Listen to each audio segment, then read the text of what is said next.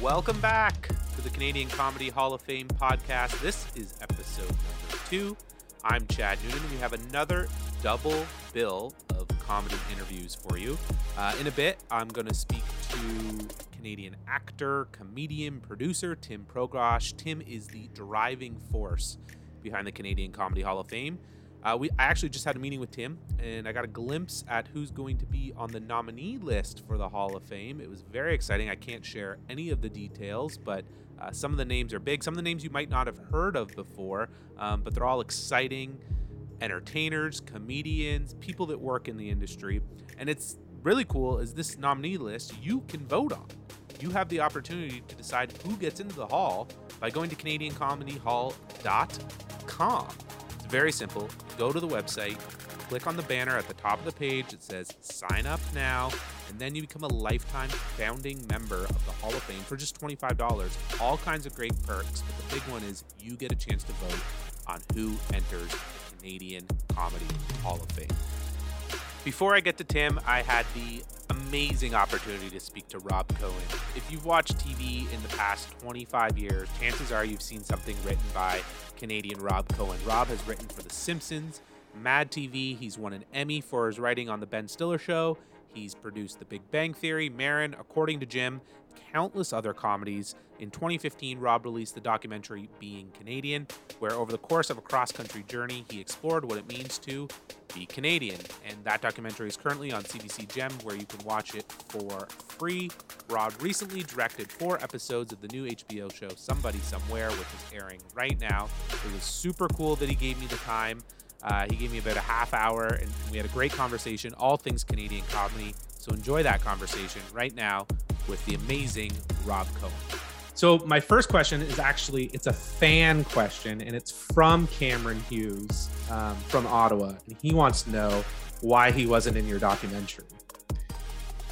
Well, the goal of the documentary was to have people that have any level of talent whatsoever. Right. And so if that wasn't a filter, I don't know what would be, but Cameron actually warmed up the crowd when we had our world premiere at Hot Docs in Toronto. And so I felt that was a way to have him involved, where he got, we sold out the Bloor Theater, and he blew the roof off the place. So he was our hype man. I've seen him perform. I've seen him at hockey games before live. I've never seen him not blow off. Like, the guy is the best good bad dancer I've ever seen. 100%. Yeah. And he's a man mountain, and he you love how horrible he is. Oh, you just, and the confidence, confidence of the guy is just, I am envious of his confidence. 100%. Insane. It's almost American in its level of confidence. It is almost there. Yeah. It is almost there. So you're from Calgary. Yeah. You and your brother both in comedy, right? You both won Emmys actually for comedy writing, which is pretty insane. So what were you guys like? What was the influences in your household growing up to start this career path? Well, the honest answer is there's 3 of us. I'm the oldest. Our brother Mark lives in Vancouver, and then Joel lives down in Los Angeles, works on The Simpsons. And weirdly, we were not exposed to any showbiz stuff growing up at all, besides watching a lot of TV and loving it. And I loved Monty Python albums and Cheech and Chong and Steve Martin and just all the nerdy stuff. But we had 0 exposure to any showbiz related anything. And, I won't bore you with the long, boring stories, but Joel and I both sort of fluked into working in show business. So, it was not an intended goal. It was sort of a result. What was your first kind of writing gig or your first foray into show business? Compressing a very long story, I was working all sorts of terrible non-showbiz jobs and ended up getting a job as a production assistant, a PA on the Tracey Ullman Show. Okay. On Fox, the sketch show. And that was in the late 80s.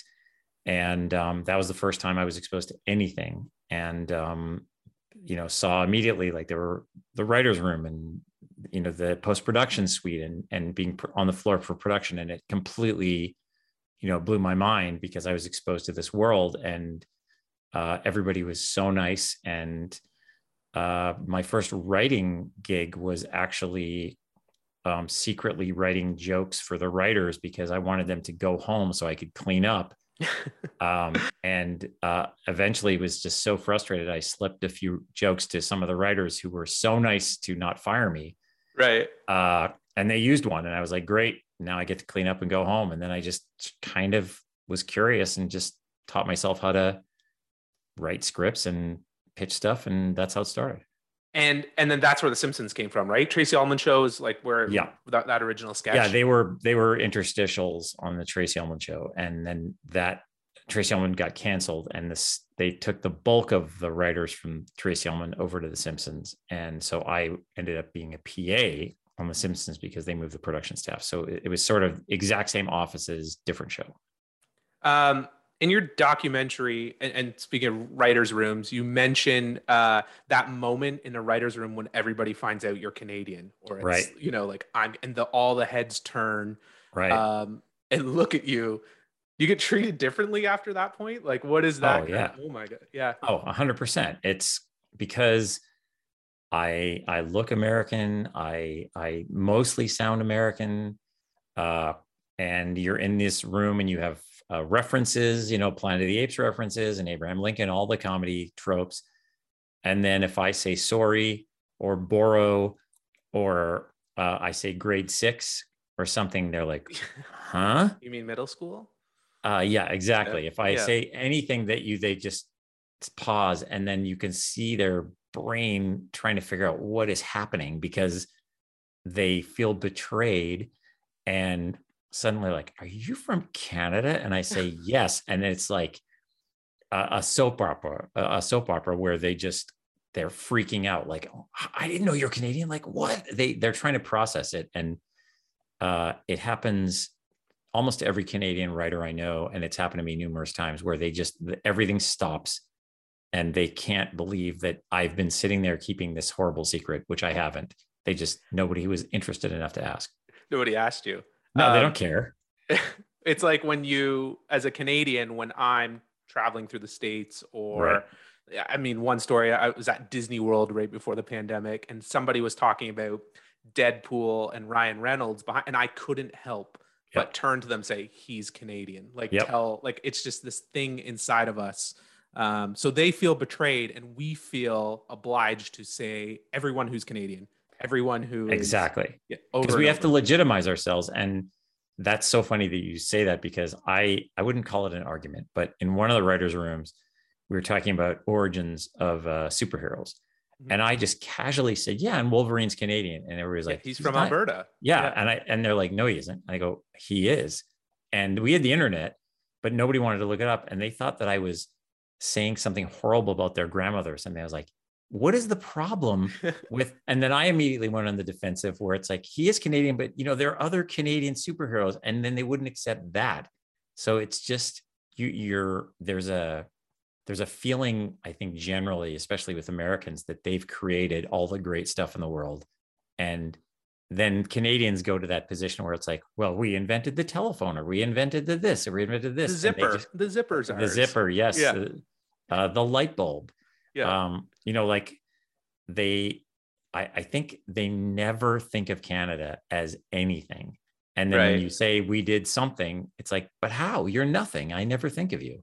We have this array, awesome talent of Canadian comedians, comedy writers who have flooded into the States. I think it was you who said, again, in your documentary that that American British influence, it might've been Mike Myers though, has which kind of fuels that.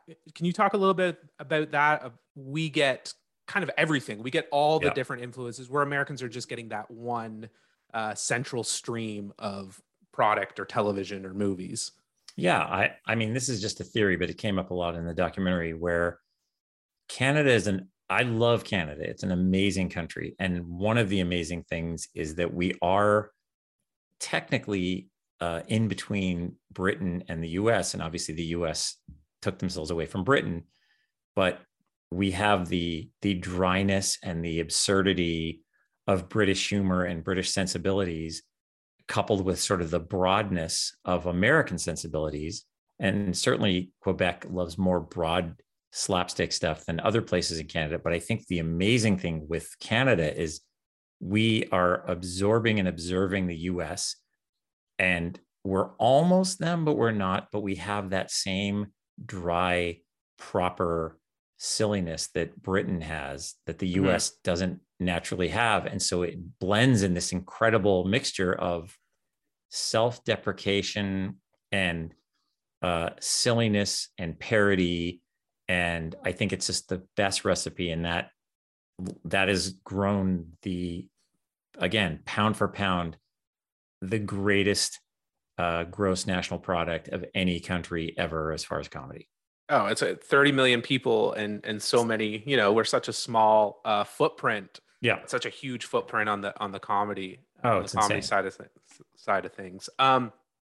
You worked with a lot of legends, Canadian legends. And speaking of that American influence, when I was growing up, my parents got an American satellite dish. Now, if everyone is listening from the States, you could get the Canadian satellite dish, or you could get the big American satellite dish where you would get all the channels from the States. And I got Nickelodeon. Right. So I had Nick at Night, and I remember watching the Gong Show, the old Gong Show. And then you brought it back with Mike Myers. What was working with Mike like? He was playing a character the whole time in that show. I think a lot of people didn't even know it was him, but such a Canadian legend. Yeah, and what people may or may not know is that show was actually produced by Will Arnett, another incredible Canadian. Yeah. And it was a great opportunity to work with two fantastic people that are brilliant, and the three of us would just sit there and nerd out, and I would bring in arrow bars or eat mores or whatever, and the rest of the people on the stage had no idea why we were going crazy for these weird potato chips. And I think it was I've just been so fortunate to being able to work with great people across the board, and especially when they're Canadian, it gives you such a good shorthand because you're almost immediately accepted.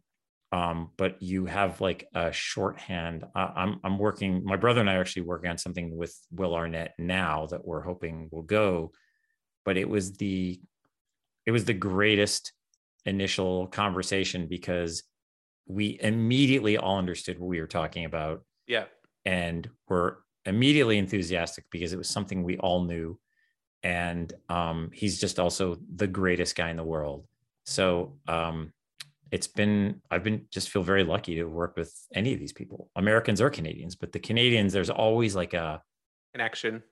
Yeah, there's a connection, but I do believe every country may have it, but I really think that Canadians have, there's a special energy or whatever you want to call it that with very rare exceptions, it bonds you with there's a warmth to it that it's just great. It's so, especially down here because we are this weird little pod down here.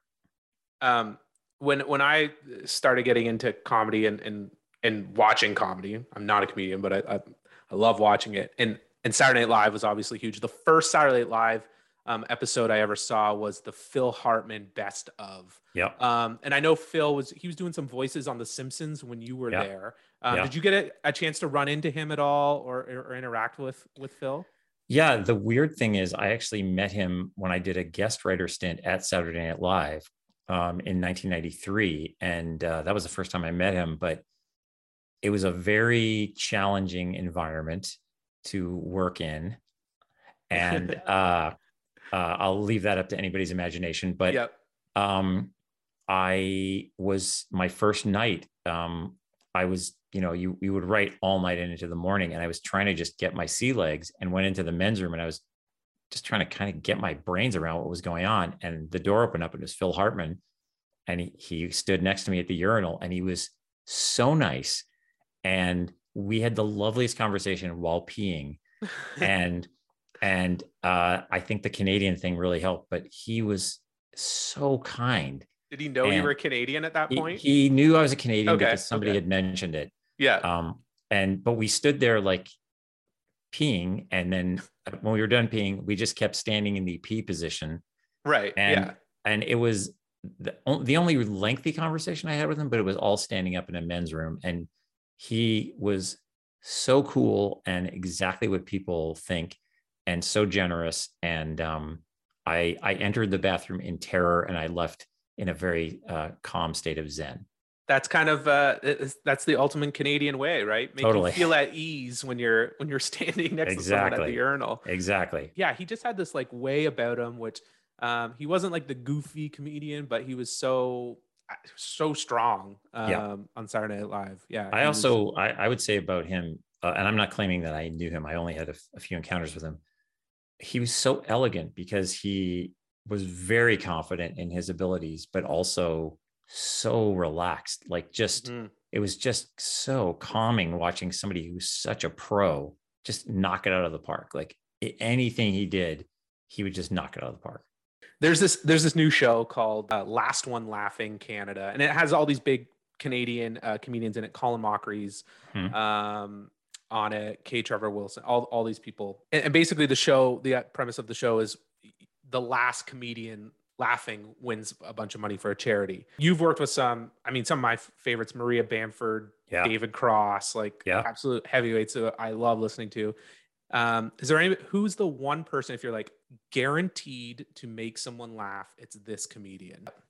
Honestly, if I had to pick my top, I would have to say it's a tie. Like my top three would be Maria Bamford, absolute genius. Yeah. Dana Gould, and Dave Attell. I would say, do you know who Dave Attell is? Yeah, Dave Attell, the Bumping Mike special he did with Jeff Ross is great. Yeah. Yes, I would say those guys are just consistent, hilarious, silly, brilliant people. And David Cross, known him forever, a genius. But I would say, like Maria, Dana, and Dave Attell. We have a lot of heavyweights in the Hall of Fame. John Candy, Rich Little, like I mentioned, the Air Force. Who do you think coming up 2022? Do you have any ideas of maybe who you think should be the next step in the Hall? Maybe you have a few names that you would kind of put forward and nominate. Yeah, I don't know who's already in the whole list, but I would say Will Arnett for sure. Mm-hmm. I'm assuming Jim Carrey is already in or is about to. He's not in. He's not in yet, but that's definitely yeah. I would say Jim Carrey for sure. I would say Catherine O'Hara, Martin Short, anybody that was in SCTV, the greatest sketch show of all time. Absolutely. David Steinberg, Kids in the Hall. I would say, it sounds like people I would have mentioned, like Royal Canadian Air Farce, are already in. But I would say you must get SCTV. You must have a representation from Kids in the Hall. There's just, that would be on my first ballot. Howie Mandel, just great people. Yeah, I like the idea of the whole ensemble, right? Going in. Yeah, and why not? Why can't that happen, right? It's the greatest sketch show of all time. Monty Python, a very close second, but SCTV, number one. Who came out of that show is mind blowing. It's Martin Short, like you said, Eugene Levy. It's crazy. So right now you're working on. I actually watched the first episode. You didn't direct the first one of Somebody Somewhere. No, I did 4 of them, but I did not do the pilot. You did the one I think that aired last night, right? Which I haven't had a chance to see that. Yeah. Great. The first episode blew me away. Bridget Everett, who I've watched for a long time, seen her. I'm glad to see that she's, this show's out with her as the lead. She's incredible. How did that come about? I met Bridget when I was doing Lady Dynamite with Maria Bamford, and we hit it off, and had sort of minimal contact with her since Lady Dynamite ended, and then still dealing with Maria all the time. I did her comedy special, and I'm going to do the next one. And then I got an invitation like a year ago from now from Bridget and the creators, Paul and Hannah, if I wanted to have a meeting on it. And so we had a Zoom, and nothing was guaranteed. And Bridget and I reconnected, and I guess they liked whatever BS I was spinning, but they were just so cool. And I've always loved Bridget, and was so excited she had a show that after a couple more meetings, they asked me if I wanted to do a bunch of them, and I was thrilled. And we shot them all in Illinois this past or last spring. It was doubling for Kansas, but it was great. It was genuinely the most warm and positive environment that as a director I've ever been involved in. And I'm such a super fan of Bridget's that she crushes it in the show. The show is just getting rolling, but she's unbelievable, the stuff that she does. Her acting, like in it, I mean, she's playing such a different character than what she does on stage. Yeah, so first episode, I was blown away by it. I think like probably every interview you do, people bring up the Milhouse thing. Yeah. And I'm not going to do that directly, but you are the physical representation of Milhouse. You are the person who they base the character off physically. Did Milhouse get any of your other character traits, or is there any Canadian character traits that maybe Milhouse got from you? Well, you're being very generous. What happened with Milhouse was I was told that I was Milhouse after they'd secretly modeled Milhouse on me. So I have a big nose. I have weird hair, as you can see. I have glasses. I used to wear only shorts and t-shirts. I'm actually wearing shorts and t-shirts right now, so I guess that backs up my claim.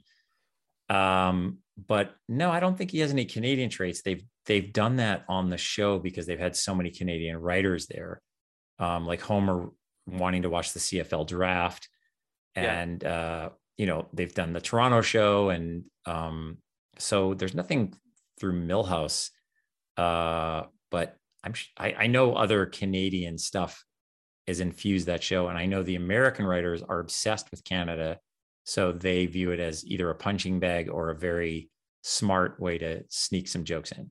We like to be the punching bag sometimes. Of course, though, don't we? We like, we need that attention. Of course. Yeah, especially from our big brothers to the south. Yeah, we don't want the spotlight, yet we want the spotlight. Exactly. Thanks a lot, Rob, for jumping on with me for a few minutes. I really appreciate it. I encourage everybody to go see Somebody Somewhere, wherever you can watch it. It's on HBO Max. All the HBOs, yeah. All the HBO, every HBO. Every HBO, HBO regular, HBO Max. HBO 2. Yeah. Yeah, so it's great. I know your episodes are coming up, the one you've directed, so people will be happy to see that all over Canada. So thanks again, Rob. Really appreciate it. Anything you need, I'm happy to do it. Good luck. Cool. Big thanks again to Rob for coming on the podcast. Rob would absolutely hate that I'm saying this, but he is a Canadian comedy legend in his own right. Think about it. The Simpsons, The Big Bang Theory, all these shows that he's produced and written for, absolute legend. Thanks again to Rob. I appreciate it so much. And please go check out Being Canadian. It is a feel-good, patriotic documentary that everybody should watch. And again, it's on CBC Gem right now. My next guest is an actor, writer, producer. He's worked in the industry for over 30 years. He's been on shows like Schitt's Creek, Kim's Convenience. He was in the Academy Award-winning Spotlight. All kinds of great stuff. He's produced hundreds of hours of television for CMT, CBC, and the Comedy Network. He is also the driving force behind the Canadian Comedy Hall of Fame as the creator and an executive director and board member. We had a great conversation. Always have a great time talking to Tim about everything Canadian comedy. He's taught me so much over the past few months about the history of Canadian comedy and what it means to preserve this comedy legacy. So here it is, my conversation with Tim Progosh on the Canadian Comedy Hall of Fame podcast. Your scene, I don't think I've told you this, in American Gods, is one of my favorite. And I didn't know you before. Like, I watched that show probably at the start of pandemic. I love the show. I'm mad it didn't go on further. But your scene was like, and then when I think I went on your IMDb at one point, and I was like, oh my God, yes, that is one of my favorite scenes. I talk about it all the time. Well, it was interesting. I auditioned for another part in another show, a starring role. And I didn't get it. And they phoned me, like not just my agent, they phoned me and said, look, it's going to Bill Murray. Bill Murray's thing. He got the role. It's such a fantastic audition. Would you come and be part of like one of our openings? It took 2 days, 18-hour days, just to do that scene. It was the biggest, aside from a movie, the Matt Damon movies, the Bourne Ultimatum, but Earl loses her memory. Night, long kiss, good night.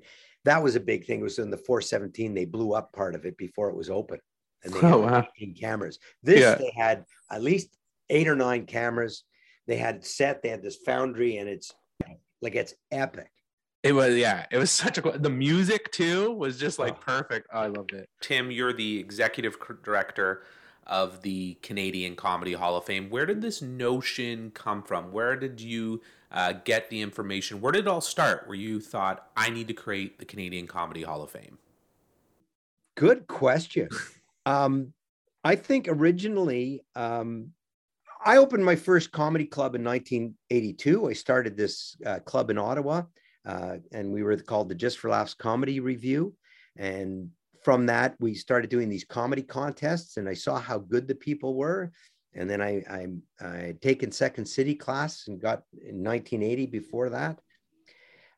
My father used to say, hey, Wayne and Schuster's on, you got to come watch it. Or here's the Ed Sullivan Show.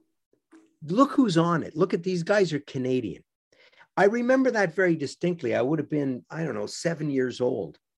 And Wayne and Schuster did their Julius Caesar sketch. It's about a private investigator trying to find out who killed Julius Caesar. So that was when I thought, hey, Canada's really important. We're on the same show that, you know, the Beatles were launched in North America. So it became that there was a certain legitimacy to it. And my father had a terrific sense of humor. So we laughed at things, and my brother David and sister Sherry and Susie, we laughed, and we would do our own sketches at home. So I always loved comedy. And then I opened my club, and then it burned down in a fire. I came to Toronto. And that's the past. That's my love of comedy. And I loved SCTV. And I even watched this thing called McGee and Company with Michael McGee. And not a lot of people will know about it, but he did a character called Fred C. Dobbs. But when he had his own show on TV Ontario, he did all the characters. Now, all that footage is lost. TVO lost it. And when I grew up, there was a show in Ottawa called Uncle Willie and Floyd with Les Sly and Bill Luxton. And all that material is gone. It was lost in a fire. So the past is being lost. I love comedy. I went down in Ottawa with a bunch of friends because Jimmy J.J. Walker was performing at a club called Hiccups on Rideau Street. And there was a MC by the name of Mike McDonald. And we watched the show, and we all left and said, that Mike McDonald guy was great. Fast forward about 20 years or 15 years, I go down to the Laugh Resort in Toronto to see Gilbert Gottfried, and my friend Mike Wilmot is opening up for him.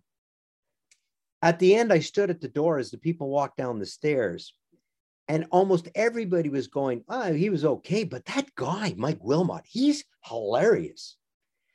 It was at that point, I thought, you know, none of this makes sense to me. Why? The Canadians now in comedy are great. They used to be great and recognized around the world. I mean, starting, silent film comedy, Max Sennett, in the early 1900s, we have this tradition in the first and second World Wars. The First World War, the dumbbells were the biggest hit. They ended up taking their show from the trenches to Broadway. A rags to riches story. Yeah, so it's unbelievable. So I'm going, this does not make sense. Is there a Canadian Comedy Award? And I started looking it up, and then I opened a television company with some friends, and I said, I think we should do the Canadian Comedy Hall of Fame and the Canadian Comedy Awards for, other people who are starting out, or recognize some of the television, some of the live performances, the stand-up, the sketch, the improv. There has to be recognition because the people are so good. And so we started that in 2000, and I thought sponsors and networks would be jumping competing to get this on the air. National Hall of Fame, right? Like a national, like Walk of Fame. It's all those, right? It's a national thing. So, but I was young and naive, and I, you know, had to learn to laugh. There's dues to be paid. So you fast forward from 2000 to, we worked on it, and then we tried to, we said, well, if it wasn't going to be recognition from people, if we build it, like the W.P. Kinsella quote from Field of Dreams, and he's Canadian, by the way, from Edmonton. My favorite, Shoeless Joe, one of my favorite books. Yeah, it's a great book. Yeah. So if we build it, they'll come. So we started investing money in business plans from some of the big museum build companies in the world. One of them is in Canada, called Cubic International. And they told us, you know, where it should go, how to market it, what it should be. We hired a creative director who went gung-ho and did these designs. And then we found out that they were going to be doing a development at Woodbine Racetrack in Toronto, a huge development. A company out of Baltimore called the Cordish Group, who pioneered a thing called the Live District, where they would go near entertainment venues and create a whole live district to expand it with restaurants and shops. Right. And they did the Baltimore waterfront. There's one in Las Vegas. There's a bunch of them. Around an arena or a venue, right? There's usually like a main hub venue around these. Yeah. Yeah. So they pioneered it, and they came to us, and we were going to be their good news story at the Woodbine development that never happened. There was a bit of a crash in 2008, so they decided not to do it, and the dream was dead. Then there was a certain fight for casinos that was going on, that everybody wanted a casino downtown, and people didn't want it downtown. And anybody that built a casino found out about us and said, hey, we want to attach you to us, so we have a good news story. We're doing the Canadian Comedy Hall of Fame. Yeah. That didn't work out so well. And then we actually settled and raised a bunch of money, and we're going to build a permanent home in Niagara Falls. And then for a number of different reasons, that didn't work out in the end. And I was very disheartened and just stopped. I stopped until about 2 years ago. I remember some advice I had gotten from Mark Breslin and from some people who are engaged in lobbying efforts, you know, legitimate people who help run political campaigns. And they had all told me, why don't you make this a charity? And I said, I don't want to compete against cancer for money. Right. Yep. And they would always say, do you not think the appreciation and the joy of laughter helps people? And it never dawned on me that way until, you know, we get in the pandemic, got nothing to do. My project that I was working on in South Africa, you know, ended when the pandemic started. I came back to Canada, and I said, you know what, maybe the time is right now. Right now, we open up a charity and we start this Hall of Fame. So I proceeded to take all the legal entanglements with past license fees and arrangements and cleaned them up. And then I went and asked some people to be on the board of directors, Kenny Robertson, an old friend I used to do comedy with, and he's a great guy and a solid supporter of Canadian comedy. His agent, Catherine McCartney, has, you know, been involved in comedy for forever and knows a lot of people in Los Angeles. She joined the board. Rick Wharton, who was in Second City, who was a part of the original movement in 2000 when we tried to do the Hall of Fame. Jim Slotek, who's been a reporter who's covered comedy since I was in Ottawa. He used to cover it way back when, like in the early 80s. He's been a big, and is like a historian. He knows so much about it. Right, yeah. So we developed the board. We've applied, you know, opened a not-for-profit, applied for our charity status, and started working on a website. But that's a long answer to the story. I'm sitting around watching Wayne and Schuster on Ed Sullivan with my dad. So, and lots of momentum right now for the Hall of Fame, which is really exciting. You talked about the lost footage of some of those shows that you watched as a kid.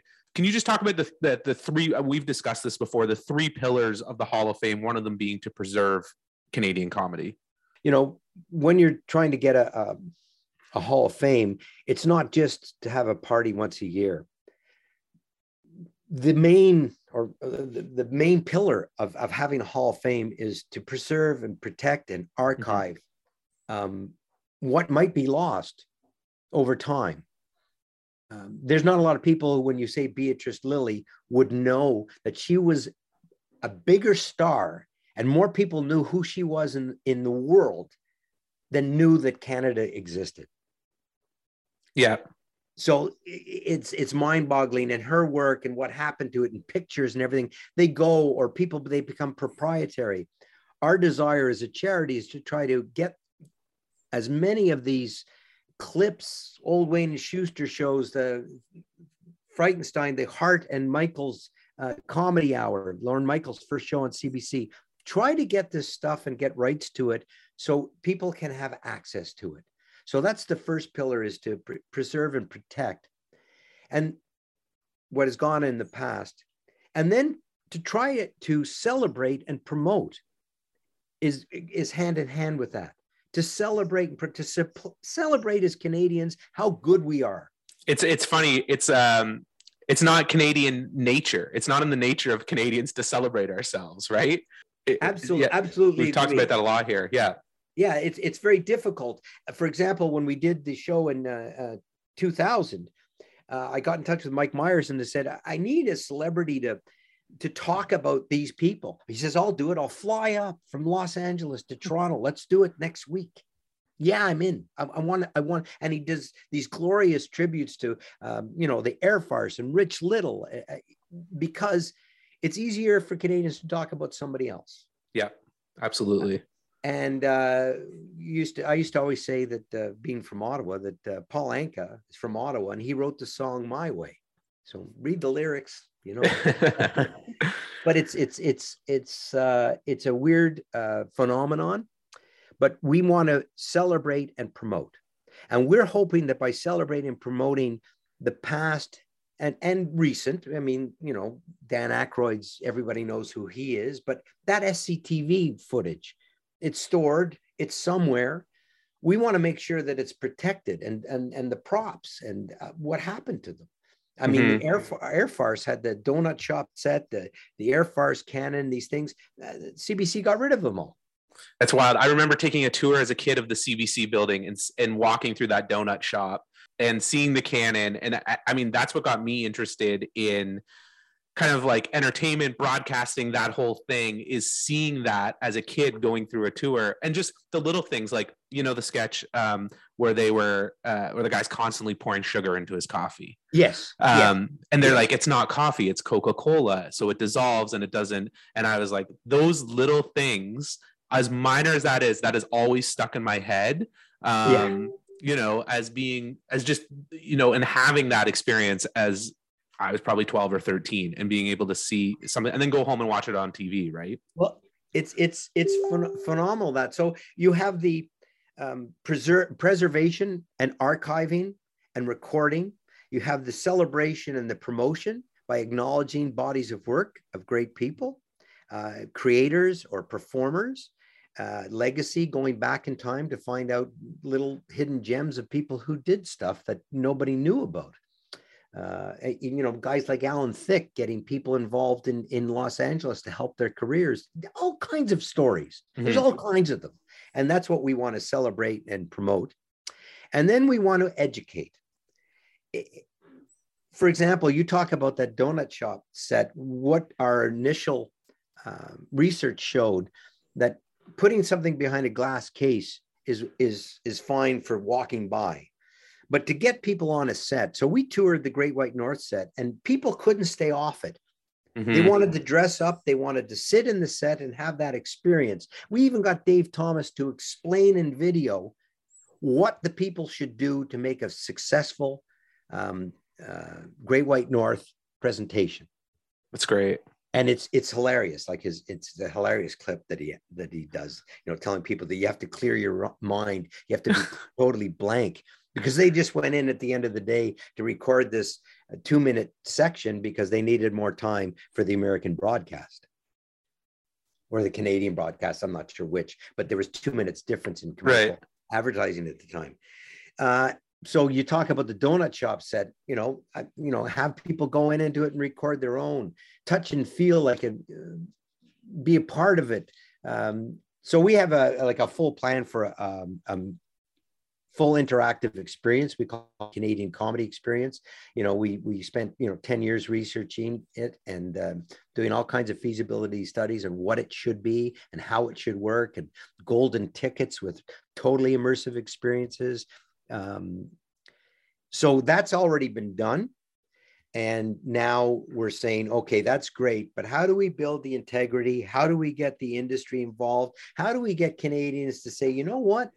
I think a Canadian Comedy Hall of Fame is a good thing.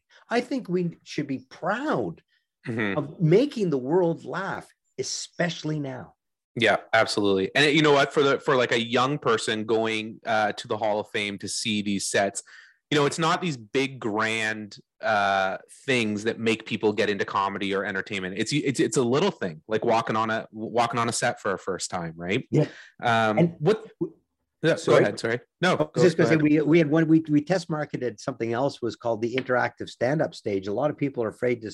What's it like to go up on a stand up stage? So we had that experience where you walked on this little stage, the lights got on, you heard people having drinks and talking in the background, you hear a little bit of an announcement of your name, the mic's on, you start talking.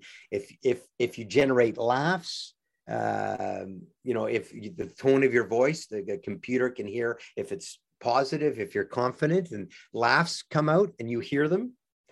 Or people get louder, the crowd noise get louder, and people get off. And it was an interactive experience, so you could experience that. And because everybody wants their moment, the world of social media has taught us one thing: everybody wants their moment. Everybody wants their 5 minutes, whatever it is. They want that feeling, right? What's next for the Hall of Fame? We were just going through kind of the rollout for the nominees list before we hopped on and started doing this, and what that looks like. So kind of what does it look like for the hall next year to 6 months? Planning for a major festival to induct these people, making sure we can stream those activities to the world, uncensored. Then working on a few more exhibits and collecting archives, and then touring that across Canada. That's awesome. Thanks a lot for your time today, Tim, and thanks for having me involved. This has been great. I'm really excited to see where this can go for the Hall of Fame. And well, it's fantastic that we're in a vacuum. One of our board members, Mladen Rakovic from Google, suggested that we bring on somebody to handle some of this because, I'm not a spring chicken or a spring rooster, and somebody who understands it and gets it. And you certainly have done that and do an amazing job. And it's great working with you.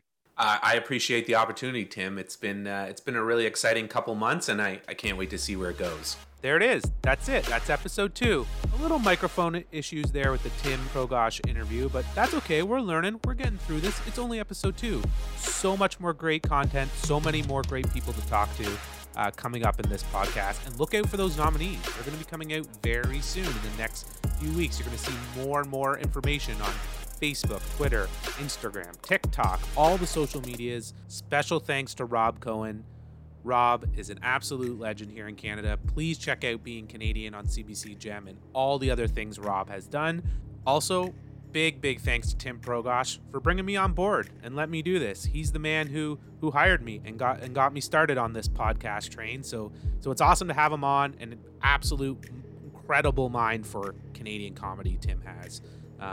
He's always great. Don't forget to check out CanadianComedyHall.com. Sign up, become a founding member. Those nominee lists are coming out real soon, and you're definitely going to want to be a voting member and decide who gets in the hall this year. It's all very exciting. Thanks again for listening to the Canadian Comedy Hall of Fame podcast. I'm Chad Noonan.